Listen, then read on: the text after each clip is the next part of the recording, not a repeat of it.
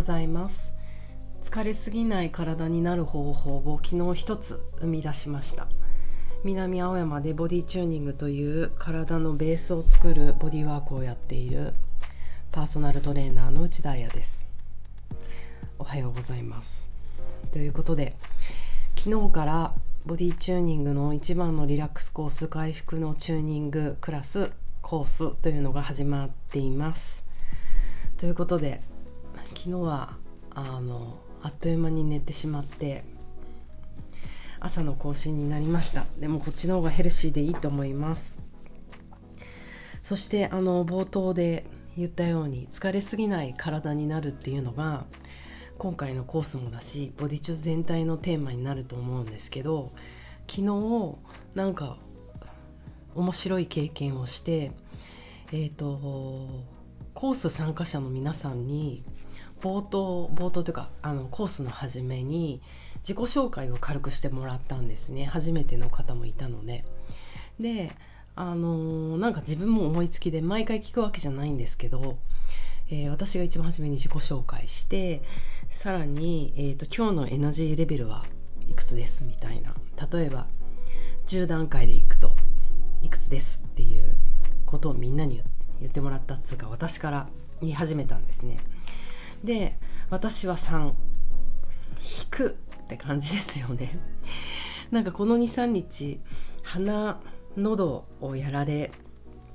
もうだいぶ良くなったんですけど今鼻声なのは朝だからです。もう今日は大丈夫なはずなんですけど昨日はもうあと1日あればっていうあれもあったので3でエナジーレベルの話を突然しだしたのも多分自分の体調があの3レベルだった体調っていうかエナジーレベルがね低かったからなんか言いたくなっちゃったんですよね。でその後みんながそれに続けて言ってくれて338忘れちゃった。6610とか。なんかそれそんな数字が続いたと思います。でもこれが結構昨日のレッスンの要になって私がこのやっぱり3って私の中ではありえない数字なんですよ。レッスンの時に3手っていう。自分の中でももう低いなーっていう何て言うのかな。ドキドキドキドキとかちょっと不安ですよね。あと皆さんに対する「すいませんこんな声で喋り続けて」っていう申し訳なさとあって相当こうあの防衛体制に入っていた。でもそれがすごい良かったみたいで昨日全然疲れなかったんですよね。なんかいつもコース初日とかドキドキしてるっていうのもあるしやっぱ自分の中でものすごいそうだなエナジーレベルで言ったら8か9ぐらいから始めて10まで出し切ることが人に対する誠意とか自分が頑張る姿って思ってたんだけどやべえ3から始めるなんて申し訳ない。どうしようと思ってたからすごい集中してやって特に自分に集中した。ランチタイムもみんなと食べたいなと思ったんだけどこれ喋ったら喉が潰れるなと思ったから一人できつねカフェに行き結構高めなサンドイッチを食べなんかこう午後やることちょっと頭でシミュレーションしたりとか。すごい真面目。なんか結構自分としては内向きだったんだけどでもレッスンは順調に進んでよかった。いつもむしろ集中してないんじゃねって。だから気持ちをいろんなところに注ぐから疲れるんじゃないって気づいてしまって。荷物運びとかあのいつもね自分のスタジオで昨日できなかったので工事の音がうるさくて。近所の公民館の体育まあ、あの区の施設みたいなとこ行って。それをねタクシーに乗っけたりするのもすごい大変だったんですけどその割には全然疲れてなくて、まあ、軽くねちょっと飲みに行っちゃうぐらいハッピーアワー程度です。まあそれはね調子に乗っていつもの感じになっちゃったんだけれどもでもあこんなに疲れないんだっていうのは私にとっては革命で、うん、なんかやっぱ自分がどれだけ普段頑張りすぎてるかっていうことをもう一回ちょっと考え直すことになりました。あとエナジーレベルが別に人に対する誠意のレベルでないと。なんかエナジーレベルが私100エナジー10あるからあなたに対しても10をプレゼントプレゼンできますよって。なんかそう思っちゃってたんですよね。わかんない。今日みんなに会ってレッスンの感想を聞かなきゃいかんけれどもいやなんかあやさんのレッスン昨日ピンとこなかったでしたって言われたら明日このラジオで土下座をさせてください。でもそんな内容に関しては悪か悪い感じではなくむしろ私が落ち着いてたから内容が伝わったかもしれない。いつもテンション高めで興奮気味に行くとなんか余計な部分が伝わって本質が伝わってなかったかもだけど昨日は結構自分も発する言葉数を少なくしたかったから大切なことしか言わなかったからおかず少なめだったと思います。なんかあとやっぱりこのエナジーレベルをどこで感じるかっていうのが大事で私がその今まで思ってた人に対する誠意10があじゃあエナジーレベル10が人に対する誠意10っていうのはいわゆる人間脳で考えてることなんですよね。大脳進出一番外側です。人間の認知とかなんか社会的な何かとかあの計算するとか人間が持ってる発達した脳の部分。でもエナジーレベルを感じなきゃ本当はいけないのは人あのもっと爬虫類脳、ま、一番下にあるマクラーレンの 3マクラーレンじゃ車だっけマクリーンだっけあの3一体脳でいうと爬虫類脳の部分にある脳幹とかもう本質の部分。そのなんか爬虫類が感じるような部分でエナジーレベルを感じないと誤解する。いつも私は元気でいなきゃいけないって思ってるから「What's up 調子どう?」って言われた時に「I'm fine, I'm good, I'm super good」って言ってしまうというかなんかそれ全然別にどうでもよくてあのー、参加者の中でもいろんな数字があってあの100の人も別に全然いいと思うんですよで私と同じ30って言った子もなんか別にそこで私は人をジャッジしないっていうかむしろそれがその子の人間脳で考えてる部分と爬虫類脳で考えてる部分の数値が一致してるかっていうことに私は興味があるんだなと思って別に100でも30でもどっちでもよくってそれが同じ人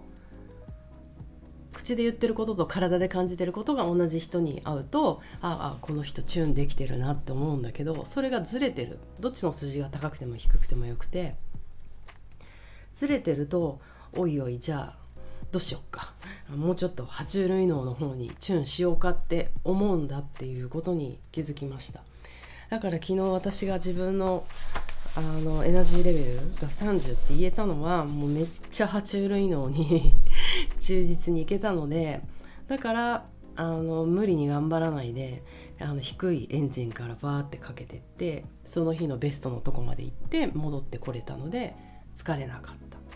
そしてベストファもパフォーマンスできたかどうかはすいません。ちょっと今日みんなに聞いてきます。自分的にはいいコースいい1日目だったんじゃないかなと思います。あとあのみんなに、えーと、一つ面白いストーリーを聞いて自分の、えーと、ハッピーストーリー最近最近あった自分のじゃなくても想像できる嬉しい事件を述べてもらってその時感じた身体感覚をその後に言ってもらう。じゃあ今度逆にものすごいショックな話悲しい話を作るなり思い出してもらってその後の身体感覚を言ってもらう。なんかそういうコーナーがあったんですけどそこで、えーと、みんなにやってもらう時にこれ毎回コースの時やっちゃうんですけど楽しくて。みんなのハッピーストーリーと悲しいブラックストーリーを聞くのもすごく楽しい。例えば昨日何ができてきたかというとハッピーストーリーは岡村ちゃんに 山手線に遭遇した。どこでもドアがもらえた。えーと、宮古島に旅する。旅した。明日休みはそう思って何の制限もない中に寝る時間。寝る夜の前の日の瞬間。宝くじで1億当たった。これすごく渋い意見なんだけど各駅がうん電車の各駅しか止まらなかった駅に急行電車が止まるようになった。渋いハッピーストーリーですよね。でその後にじゃあみんなどういう身体感覚が起こるっていうのを感じてもらったんですね。皆さんちょっと考えてください。はい。あもうちょっと時間ないから次いきますね。次。じゃあ悲しい話。どんなものがあるか。えっ、ー、と家からお金を盗まれた。エレベーターの中で閉じ込められた。長年です。長年ずっと付き合ってた。ボーイフレンドに浮気された。家の火事が家に火事がありました。あ家に火事が起こりました。もう事故。もうあと1 0センチでぶつけたねっていう事故寸前。うんうん。じゃあその後にどんな身体感覚が起きるか感じてみてください。うんうん。これ面白くないですか？ストーリーがこんなに真逆なのにどういう身体感覚が起きるかっていうとフリーズする心拍上がる気絶しそうになる肩の緊張硬直息が止まる発汗足に力が入らなくなる鳥肌が立つ呼吸がハーハーする震えるうん時短だ踏む訳も分からずダッシュしたくなるにん泣く後ずさりするスクリーミングする瞳孔開く体温上がるっていうようにどっちもどっちも身体反応として同じことが起きるんですよね。これがねあのストレスの正体というか私たちの体はそのストーリーは理解できないお金の盗難なのか岡村ちゃんにあったのか実は理解できてないんですよ。ただ反応として、えーとストレスって衝撃だから体に受けた。起こってしまう。っていうことがみんなに分かってもらえるとじゃあストレス解消はどうしたらいいのだろうか？っていうストーリーになるといいなと思ってます。で、まあ、ちょっとこの途中で終わらせると気持ち悪いと思うのでじゃあなんで悲しい話ばっかりがあの人体にとってストレスになるんだろうっていう話なんですけどそれは悲しい話の方が続く可能性が高いからです。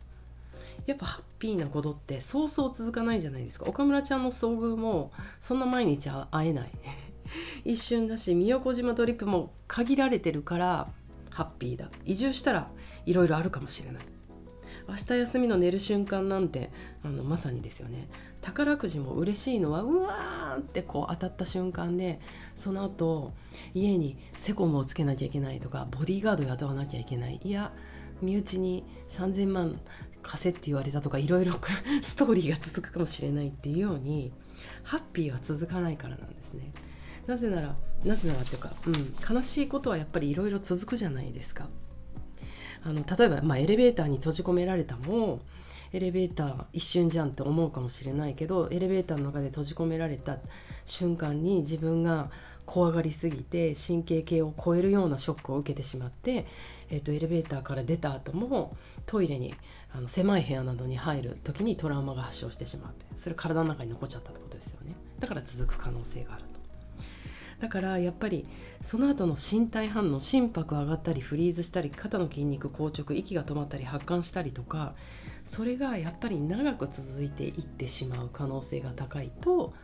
ストーリーストーリーじゃないストレスになるっていうのはなんか予想しやすいかなと思います。というようにこんな話をコースではやりながらじゃあそれを和らげていく回避していくにはどんなワークがあるかなってことを3日間やってます。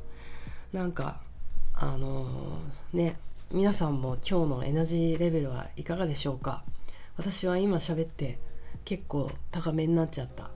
けど今日は昨日より元気だから50ぐらいから始めようと思います。そんなことをちょっと体感じてみてください。では今日祝日ですよねもしかして。